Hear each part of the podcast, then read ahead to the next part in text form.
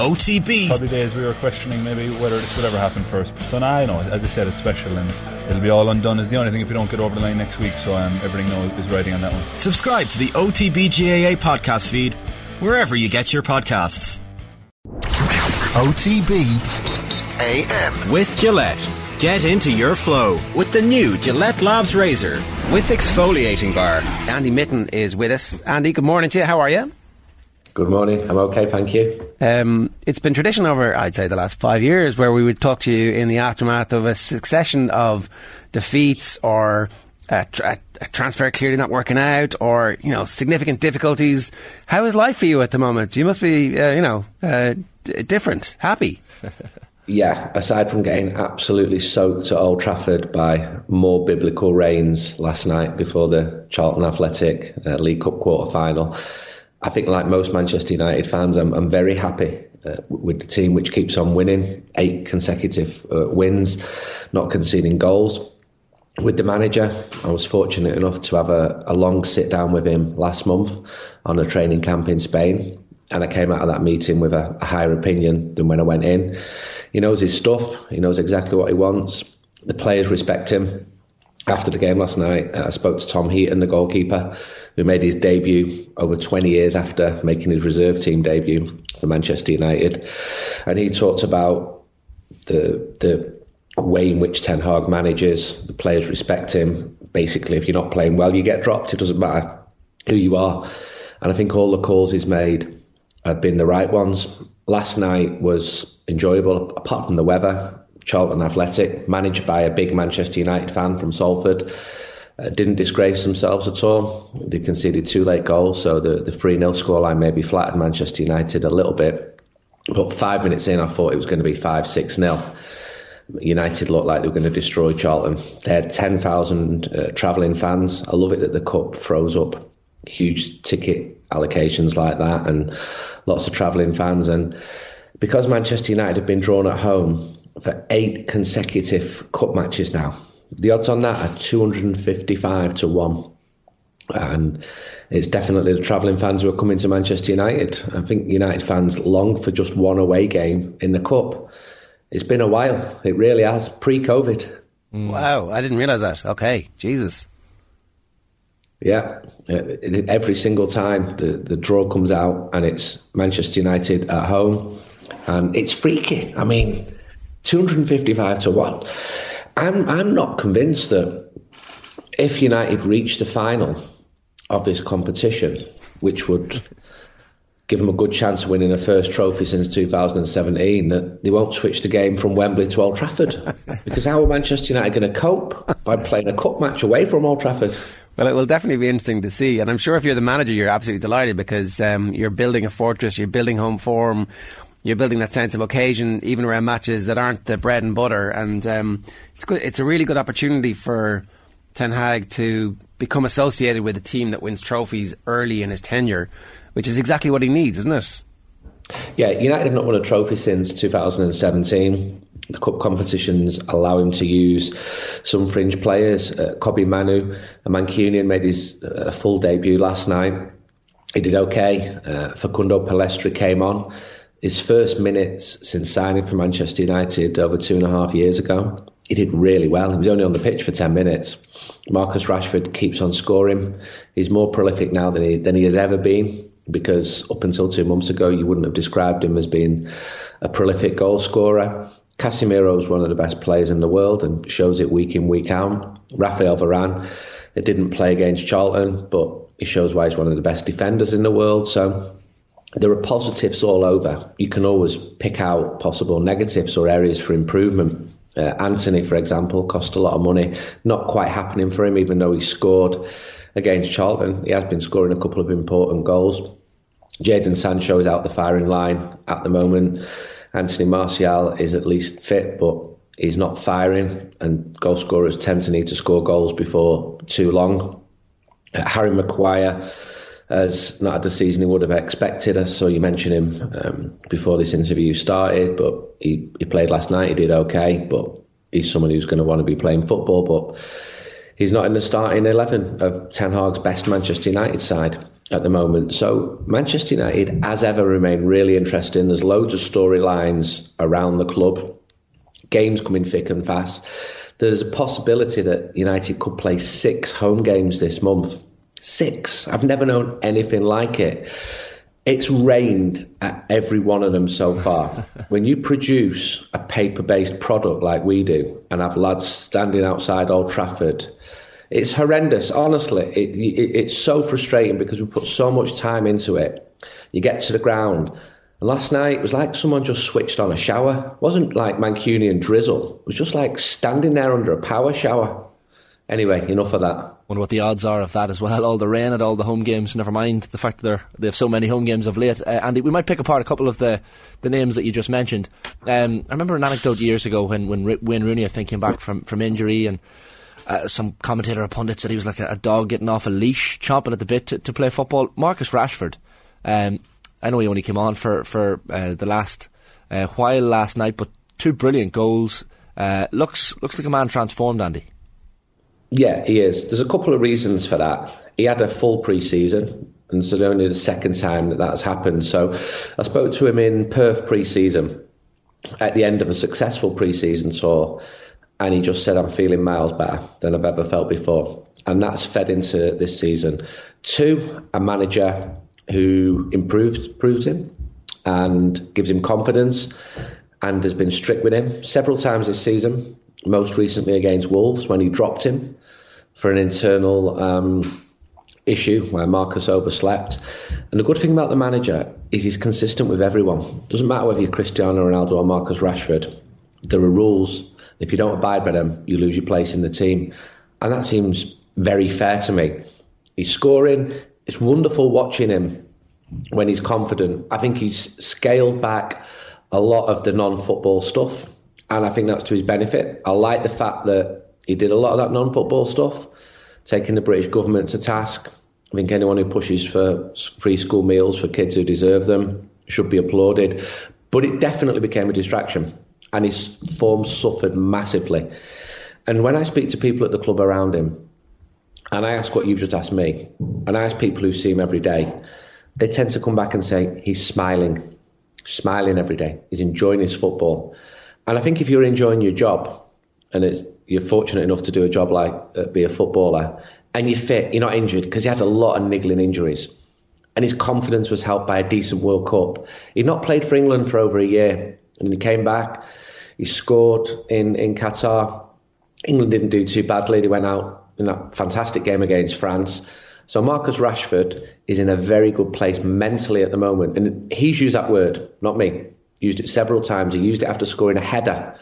You don't always associate Marcus Rashford with headers against West Ham just before the, the World Cup. So the fans are singing for him.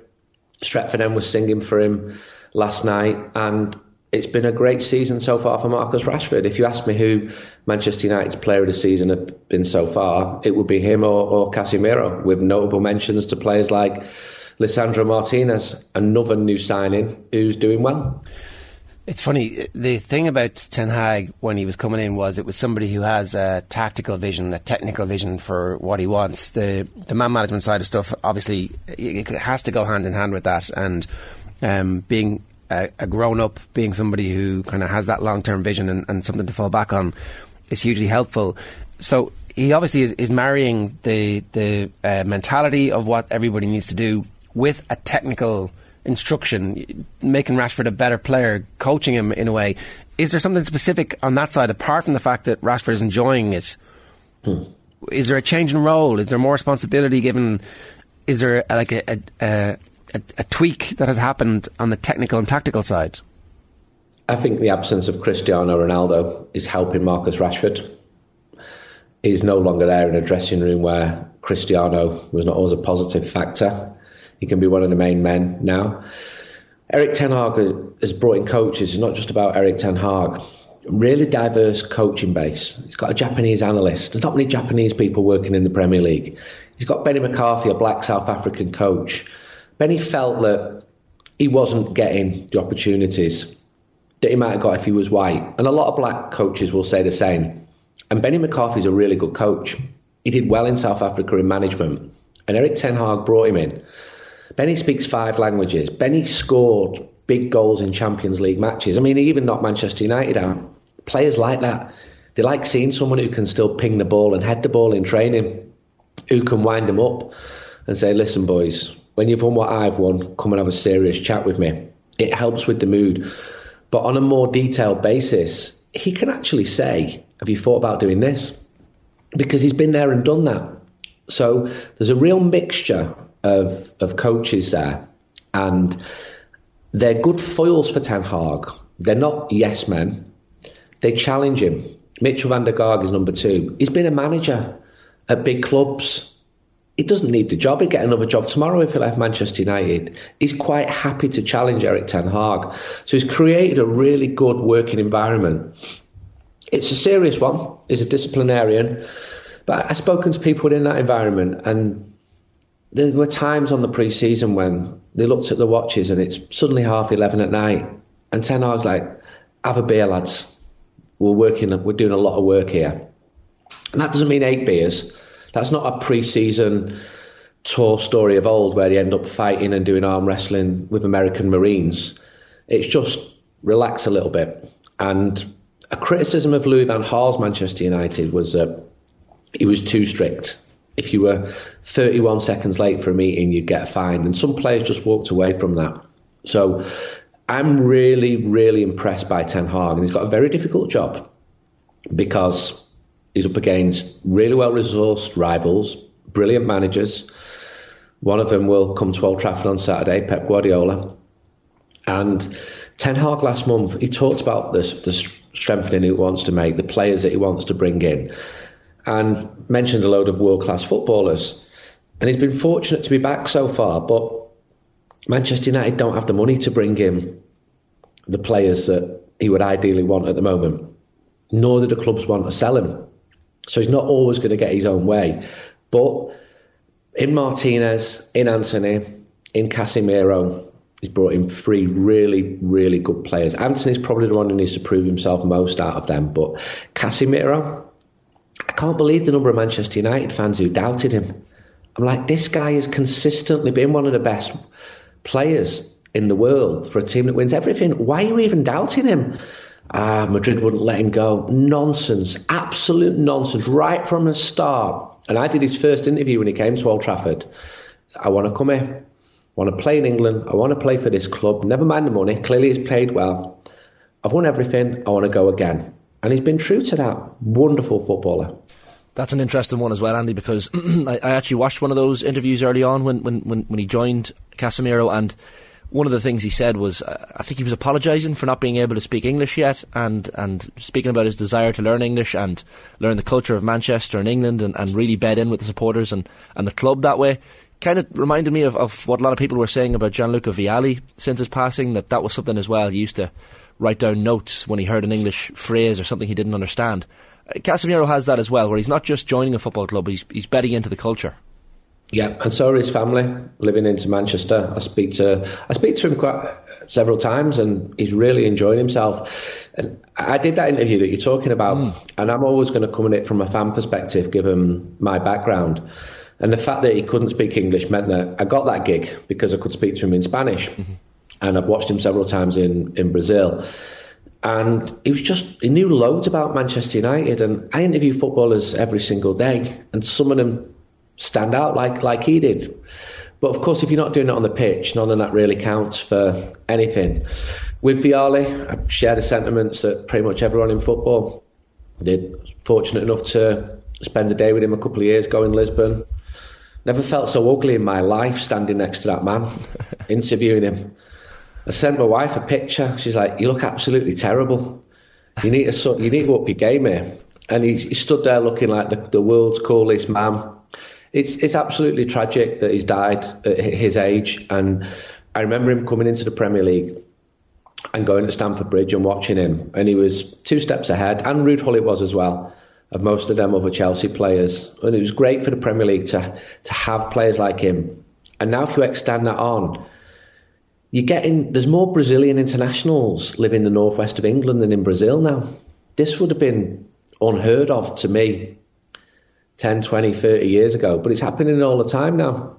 And the, the Premier League, it just becomes more and more powerful. I watch a lot of La Liga football and can see that it's struggling to go against the, the Premier League.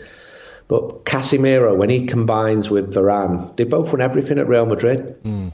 Multiple Champions League winners. And it shows. I think Manchester United fans were a bit scarred because when Radamel Falcao came in, when Angel Di Maria came in, didn't really work out for them. But these two are absolutely brilliant. And if you had another two of that level of players, you suddenly look at a, a team that can properly challenge because Manchester City is still ahead of Manchester United in the league. But then when Casemiro plays, United don't really lose matches. Be really interesting on Saturday. I still think City will be favourites, but I'd love United to give them a proper game. Not just win on the counter attack, because Ole Gunnar Solskjaer had some very good results against Manchester City, home and away.